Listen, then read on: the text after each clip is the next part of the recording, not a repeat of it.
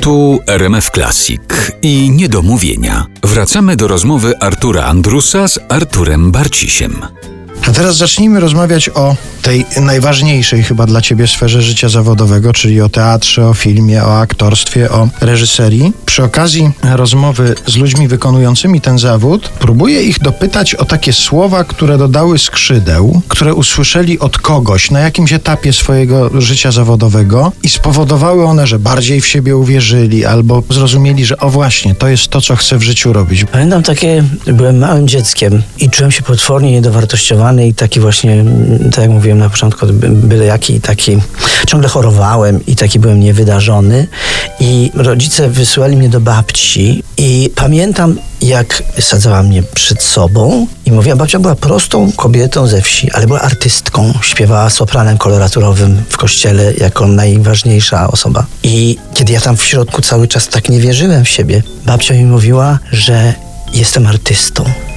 Jesteś małym artystą, mówiła do mnie to, że jestem artystą i że mam być artystą, tak mi zostało i to słowo było bardzo ważne. Potem, jeżeli mam tak podsumowywać, to taką osobą, która powiedziała mi coś bardzo, bardzo ważnego i co już potem zaprocentowało na całe moje życie, moja, była moja pani profesor Ewa Mirowska ze szkoły Wydziału Aktorskiego w Łódzkiej Filmówce, kiedy uświadomiła mi, że aktorstwo nie polega na tym, żeby się nauczyć tekstu na pamięć w miarę naturalnie ten tekst powiedzieć. To aktorstwo to jest coś więcej że żeby dobrze zagrać daną postać, trzeba złożyć ją z bardzo, bardzo wielu elementów. I ona dopiero wtedy będzie prawdziwa, bo tak to będzie powierzchowna. Po prostu będzie powiedziany tekst naturalnie i prawdziwie. Ludzie to kupią. Ale żeby się zainteresowali, żeby ich zaintrygowała ta postać, trzeba mieć jeszcze jakąś tajemnicę, bo ja sobie tego nie wiedziałem. A potem sobie to uświadomiłem, już sobie na zawsze to wziąłem tak do serca.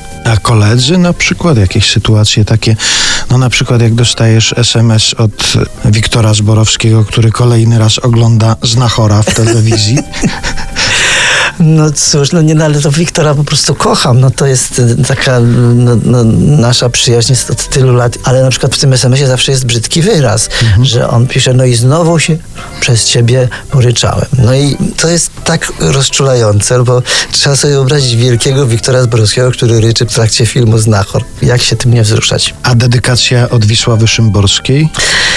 Oj, tak, ale to też jest coś takiego, co pozwoliło mi uwierzyć w siebie. To było po ogólnopolskim konkursie recytatorskim, który ja wygrałem w skali kraju. Byłem wtedy w trzeciej klasie liceum i jednym z jurorów była pani Wisława Szymborska. Wtedy był taki zwyczaj, że się miało pamiętniki i dawało się tam do wpisania czy kwiatek, czy nóżka, jesteś moja wróżka, no jakieś takie, takie głupoty.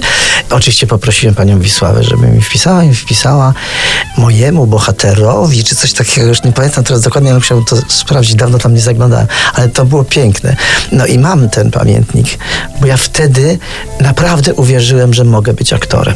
Dlatego wystartowałem, pojechałem na egzaminy i, i zdałem. No ale z tego, co ja od razu powiem, skąd czerpię te informacje o Arturze, bo jeżeli by Państwo chcieli dowiedzieć się, to proszę zajrzeć do książki Artur Barciś, Rozmowy bez retuszu. W rozmowie z Marzanną Graf parę lat temu ukazała się ta książka i tam wspominasz o tym, jak zdecydowałeś się startować do szkoły teatralnej, ale spośród tych trzech, które były dostępne, czyli Kraków, Warszawa i Łódź, Łódź wybrałeś dlatego, że uważałeś, że takich jak ty przyjmą do szkoły. Tak, bo taka, ktoś mi chyba powiedział w, tych takich tam recytatorskich światach, że do Łodzi łatwiej się dostać, bo tam nie patrzą tak bardzo na wygląd. Chociaż tam sekretarka mi wtedy powiedziała, że jak, jak się zaczęła śmiać, jak mnie zobaczyła, ja mówię, dlaczego pani się śmieje? Przecież podobno tutaj przyjmujecie nietypowe. Ona mówi, no tak, ale bez przesady.